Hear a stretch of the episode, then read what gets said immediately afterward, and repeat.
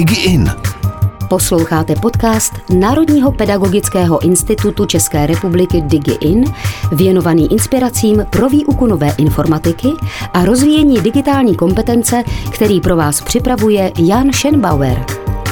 Zdravím vás u poslechu dalšího dílu DigiIn podcastu, pravidelného pořadu, který se věnuje tématu inovace výuky a zavádění nových technologií. Já jsem Honza Schenbauer a mým hostem je ředitel základní školy Be Open Marek Adler. Ten je také lektor a učitel, který si vyzkoušel výuku na obou stupních základní školy a učil také na gymnáziu. Pane Adlere, dobrý den. Dobrý den. Pane řediteli, jak se snažíte dostat technologie do výuky? Jak, jak na to reagují kolegové? No, kolegové jsou, paradoxně, já jsem učitel informatiky, teďko ti, kteří na to možná jako ještě víc tlačí a kteří právě způsobují to, že když teda máme tu sadu notebooků, tak já po nich chci sáhnout a koukám, že oni tam nejsou, protože už si je rozpučovali do jiných tříd, což mě na druhou stranu těší. A jsme opravdu v té fázi, kde vidím velký rozdíl tam mezi prvním a druhým stupněm. Na druhém stupni i vzhledem k věku dětí, i vzhledem k tomu, jak děti používají technologie ve svém volném čase, i vzhledem k tomu, že máme za sebou to covidové období a naučili jsme se všichni pracovat s těmi nástroji typu učebna Google a ty děti to využívají díky tomu, že to teda využívají učitelé i teď v nekovidovém období, tak tam si troufám říct, že takové to jako běžné užívání počítačů, tabletů, mobilních telefonů, ale třeba u nás ve škole i 3D tiskárny, plotru, nevím čeho dalšího, už se stalo součástí a je to ta digitální, nebo jsou to ty digitální kompetence, na které teda teďko i oficiálně eh, v novém revidovaném RVP budeme mířit. Tam to funguje. První stupeň je určitě mnohem větší výzva a je to z toho důvodu, že my jako škola, tím, jak pracujeme, eh, tak nikdy nějaká interaktivní tabule, nějaký dotykový displej nebo vůbec obrazovka a plátno s projektorem nebylo v jádru výuky. A dokonce my tyhle nástroje máme také až na tom druhém stupni a zatím všechno běželo hodně tuška papír. Mm-hmm. A teď eh, je to něco, co nově malinko vnášíme a více od příštího roku budeme vnášet. A vy jste se původně ptali, jak jsou na tom kolegové. Tam samozřejmě budeme narážet na to, že a já teď jedním vzděláním nebo vzděláváním pro prvostupňové učitele procházím, že zkrátka připravenost prvostupňových učitelů a nejenom jich, na to využívat běžně digitální technologie je zatím relativně nízká. A když jste říkal, že tlačíte, aby ty technologie používali, jak to děláte? Jakým způsobem? No tím, že používáme... Předpokládám, že nechytáte pod krkem. tím, že, tím, že používáme my. Jo, tím, že uh, my Stejně jako potom ty děti, uh, máme WhatsAppovou skupinu, takže uh, když ráno někdo nestíhá, tak na WhatsApp rychle píše, zaskočte prosím na mě, za mě někdo na dohledu. Uh, tím, že my, než se setkáme na poradě, tak máme sdílený dokument a tam si zapisujeme, co kdo přináší, co, jak bude projednáno. Máme systém nějakých jako týdenních infomailů zase s participací vyučujících a používáme jako nejrůznější nástroje, snažíme se trošku jako odpapírovat tu školu tam, kde je to legislativně možné, takže v maximální možné míře využíváme různých dotazníků, formulářů, tak abychom to pak nemuseli sosat z jednotlivých e, e-mailů anebo, nebo rozhovorů s rodiči. Využíváme e, skrz zase nějaký nástroj od e, Adobe, eh, podpisy třeba i různých přihlášek a, a podobně eh, v digitální podobě a ukazujeme tím sobě, kolegům a potom i těm dětem, že už to jsou dneska jako prostředky eh, běžně využívané. To jste říkal o prostředcích, které používáte v komunikaci mm-hmm. víceméně a teďka napadá vás nějaký hezký příklad toho, co třeba vy jste používal za technologii, anebo vaši kolegové a teďka je mi úplně jedno, jaký předmět to bude. Mm-hmm. No, já nevím, jestli můžu úplně přímo dělat reklamu. A to, co nám velmi dobře funguje, je eh, web Umíme to, který umožňuje nám jako vyučujícím na úrovni jednotlivých předmětů zadávat takové ty úkoly k procvičování dětem, kdy přesně vím, co je tam za téma, zda to tomu danému dítěti sedí, můžu jít až na úroveň toho konkrétního dítěte a pak zase zpětně se dívat, jak často a jak moc a jak úspěšně to dítě to procvičování využilo. Tak to jsou vyloženě takové ty jako výukové nástroje. Vedle toho ty, myslím, co, co už jsou dneska jako běžně v oběhu, ať už je to Mentimeter, Kahoot, na takové to ověření rychlé nějakých jako znalostí, nějakého pochopení, anebo třeba jenom v evokaci na začátku, co si vybavujete k tématu.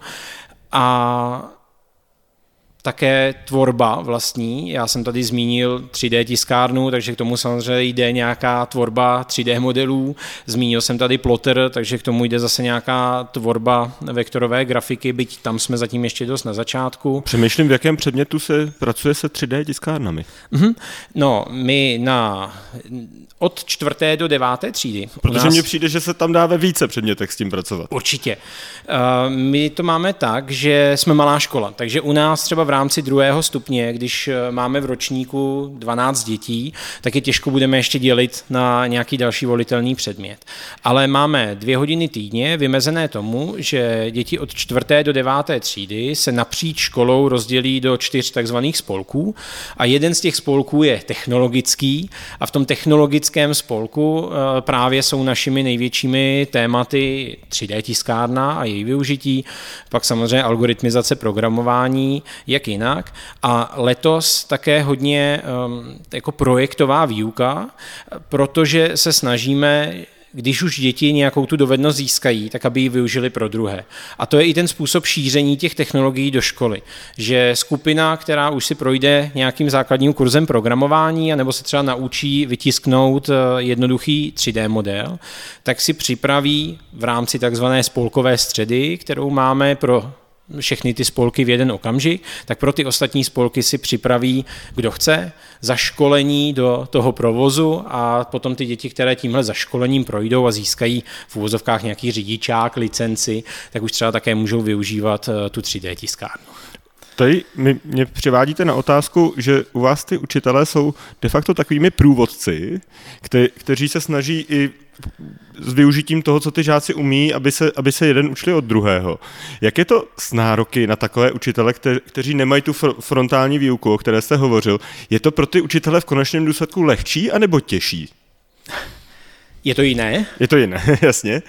Samozřejmě, že se hodí jiné spektrum dovedností a má to právě blízko k nějakému, k těm komunikačním dovednostem. Možná proto je také tolik zmiňuji, protože ten učitel, který nepůsobí tolik eh, z pozice moci, proto také používáme to slovo průvodce, protože provázíme ty děti, tak potřebuje mít silnější komunikační dovednosti. Mnohem víc se musí ptát, mnohem víc musí vysvětlovat, proč eh, to dává smysl, proč se tomu máme věnovat.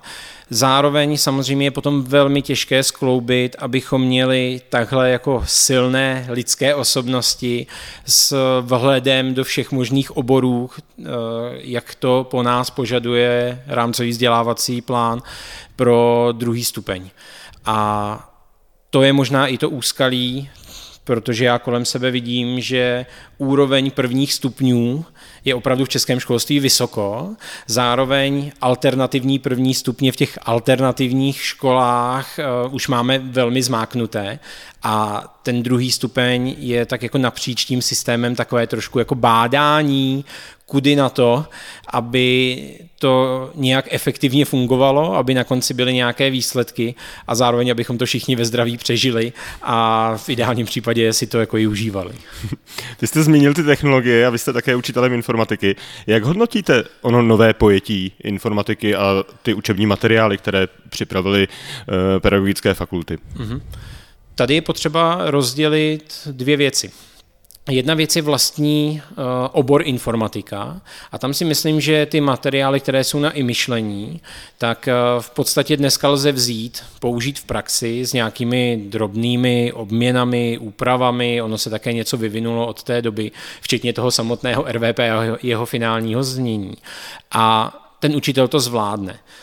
To, co je možná problém, já jsem řekl ten učitel, a popravdě my asi úplně nemáme přehled, kolik máme skutečných učitelů informatiky v praxi a kolik lidí to dostalo jako přívažek k nějakému jinému oboru, když se nepovedlo naplnit úvazek a podobně. A tam už ta startovní pozice samozřejmě může být mnohem těžší, protože chápu, že mm, učit pracovat s nástroji eh, Microsoft Office eh, bylo výrazně snažší, než najednou eh, překlopit se na algoritmizaci, programování, informační systémy, robotiku a nevím co další. Ale tady bych problém úplně neviděl. To, co je mnohem složitější, bude určitě, budou digitální kompetence protože digitální kompetenci podle mě není úplně vhodné rozvíjet tak, že si to stejně pod sebe stáhne ten učitel informatiky a v té své jedné hodině týdně se bude snažit všechno zrealizovat. Vyžaduje to zapojení celé školy, nebo pokud možno aspoň nějakého, mm, jako velké, nějaké velké části sboru a dokonce i nějakou spolupráci, abychom si řekli, tak pojďme se podívat na to, jaké kompetence tady máme vyjmenované, s jakými vzdělávacími obory to souvisí, kde jsou nějaké jako přirozené vazby a jak to budeme rozvíjet.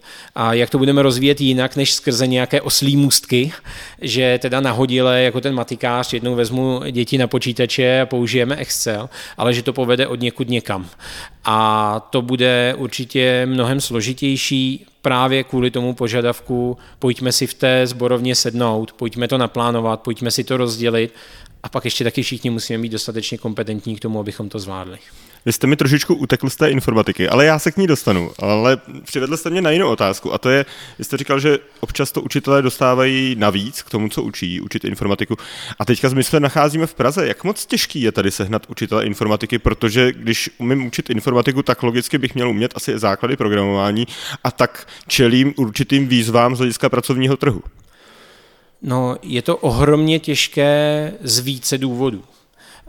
A ten jeden důvod je, který vy zmiňujete, že prostě vystudovaný učitel informatiky může jít mimo vzdělávací oblast. Dokonce pan Vaníček mi říkal, že jich i hodně třeba z jeho České univerzity odchází rovnou pracovat do firm, že vůbec do toho školství nejdou. Věřím tomu, za, nebo také jde pracovat ať už ve školství, anebo ve vzdělávání eh, třeba dospělých a možná s nějakými jako jinými finančními eh, benefity, než, než jsou možné v rámci školství. No ale on ten problém je ještě někde jinde a to je v tom, že školy našeho typu, a i v Praze máme relativně malé školy, zkrátka neuživí toho informatika. A vy musíte mít docela dost velkou školu, aby ten úvazek informatiků eh, byl naplněn. Teď už se to trošku zlepšilo, když máte informatiku od čtvrté do deváté třídy, tak eh, pokud máte jednu třídu v ročníku, tak už eh, jsme aspoň na šesti hodinách informatiky, ale potřebujete tři třídy v ročníku, abyste se už přiblížili aspoň trochu k tomu plnému úvazku, abyste byli na 18 hodinách. A je spousta menších škol. A v minulosti to bylo ještě horší, tam samozřejmě se mohlo tomu informatikovi stát, že odučil jednu hodinu v páté třídě, jednu hodinu v šesté třídě a, a bylo hotovo. Tak proto také tihle učitelé hodně často běhají mezi školami, a, nebo spíš končí na středních školách, kde se k tomu přiberou nějaké jiné, jiné obory technické a pak je ale otázkou a za mě tohle dělení úvazků a tříštění pozornosti eh, jde trošku proti tomu bytí se školou, eh, na Jsou takový létající učitelé, jako když mají... Je to, je to létající učitel, tím se vůbec nikoho z kolegů, kteří to takhle mají, eh, nechci dotknout a zároveň tam pak může převládnout ta složka učím obor a méně učím děti. Uh, ono totiž celá ta diskuze ohledně informatiky, tím, že informatika byla prvním oborem, který prošel změnou a prošel docela zásadní změnou, ale je to trošku nafouknuté v tom, že jde o jednu hodinu týdně. A když se podíváte, že děti v šesté třídě jich mají 30 a my se bavíme o jedné třicetině jejich rozvrhu, tak ano, je informatika zajímavým tématem, ale pokud se nám v té škole nepodaří využít právě těch eh, digitálních kompetencí a ty nástroje vnášet i do těch jiných předmětů, no tak tam ta informatika stejně uh, zůstane utopená v moři jiných, navíc ještě důležitějších věcí, protože zkrátka čeština, matematika, angličtina a další předměty budou mít uh, v myslích rodičů, dětí, učitelů vždycky přednost a pak někde bude ta informatika. A má za vás dostatečnou dotaci ta informatika? Nebo byste, kdybyste si to mohl zvolit úplně, jak byste chtěl, tak který ten předmět podle vás je nadhodnocený a který naopak podhodnocený z hlediska té dotace? Tohle je otázka, kterou kdyby někdo uměl zodpovědět, a, tak se to možná tak nemotáme i v celých eh, revizích rámcových vzdělávacích programů. A, problém je, že české školství je velmi aditivní a funguje tak, že vždy eh, někdo něco prosadí nového a ono to zní jako skvělá myšlenka. Měli bychom tam něco nového dostat, mediální výchovu, a, nebo finanční gramotnost, nebo něco dalšího. A ono se nám to jako usídlí v té škole, ale nikdo se neptá, co vypadne na druhé straně. A, takže já, i kdybych chtěl lobovat za informatiku, tak popravdě řečeno vůbec nevím, na co bych ukázal, aby na jo. druhé straně vypadlo a ten systém opustilo, protože ty tlaky, které jdou proti sobě, je těžké mezi nimi nějakým způsobem prioritizovat. Úplně chápu sílu toho trivia, český jazyk, matematika, anglický jazyk, protože to jsou předměty, které s těmi dětmi se táhnou celým vzdělávacím systémem, dost často až k jeho konci někdy v 25, 26 letech. Vedle toho úplně chápu, že nechceme opustit něco, co považujeme za nějaké základy vzdělání v těch humanitních a přírodovědných oborech. A ač já třeba osobně k tomu nemám blízko eh, k těm hudebním a výtvarným výchovám, No tak taky si nedovedu představit, že bychom nad tím úplně zlomili hůl a řekli, že tohle nemá ve všeobecném vzdělávání prostor. No a tím se dostáváme téměř na konec toho, co, co by mohlo z kola ven. No a informatika tam může být ráda za jednu hodinu. A s jakými nástroji vy jste pracoval v té informatice a Druhá otázka, myslíte si, že se informatika dá učit i bez počítačů? Určitě. Na prvním stupni, a teď je otázka, informatika je samozřejmě jako široký obor, ale když budeme uvažovat o nějakém informatickém myšlení, a, tak se dá učit bez počítačů. Dají se učit bez počítačů určitě i dílčí části někde potom ve vyšších ročnících, zase ať už jsou stažené k programování a nebo eh, k nějakým jako číslicovým soustavám a podobným, eh, do, podobným jako znalostem, dovednostem, které s tou informatikou taky souvisí já osobně jsem spíš jako ten praktik v tom, že mě zajímá to využití těmi dětmi jako rychle. Takže pro mě opravdu to jádro té pozornosti spíše než v tom vlastním oboru e, informatika, tím nesnižuje jeho váhu, tak leží v těch digitálních kompetencích. I proto, že vidím ten potenciál tím rozšířením do všech těch dalších předmětů a i proto, že ten vzdělávací obor informatika zkrátka nestíhá reagovat na čas. A ty digitální kompetence... To jsme viděli u toho, ano. když se měnili ty RVP.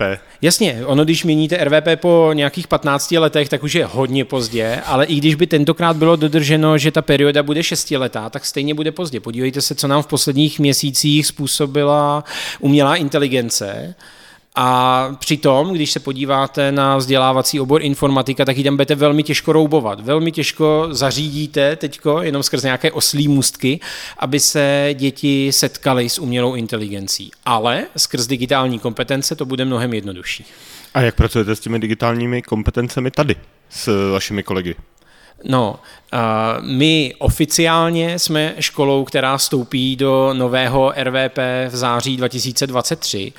Zároveň díky podpoře hm, společnosti Škola Můj projekt pracujeme s mapy, učeb, mapami učebního pokroku, které jsou zaměřeny na rozvoj kompetencí.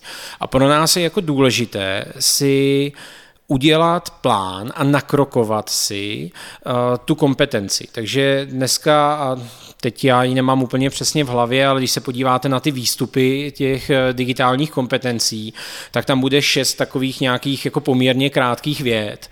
No a my se ptáme, dobře, tak tohle má zvládnout páťák, tohle má zvládnout sedmák, deváťák, eh, kdy je to vlastně adekvátní. Předpokládáme, že tím bylo myšleno, že tohle má zvládnout deváťák.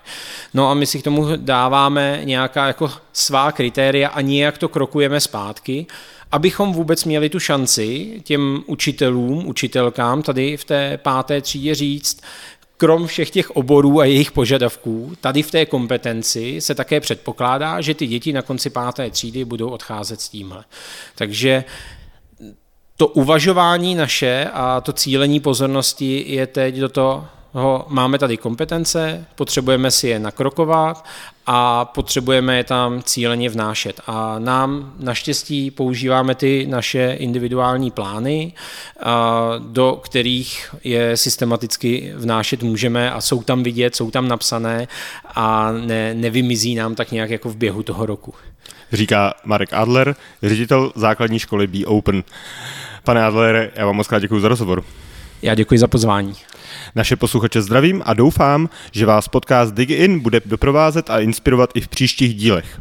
Najdete je spolu s další podporou pro školy na webu revize.edu.cz. Mějte se fajn a učte s radostí. DigiIn podcast. DigiIn.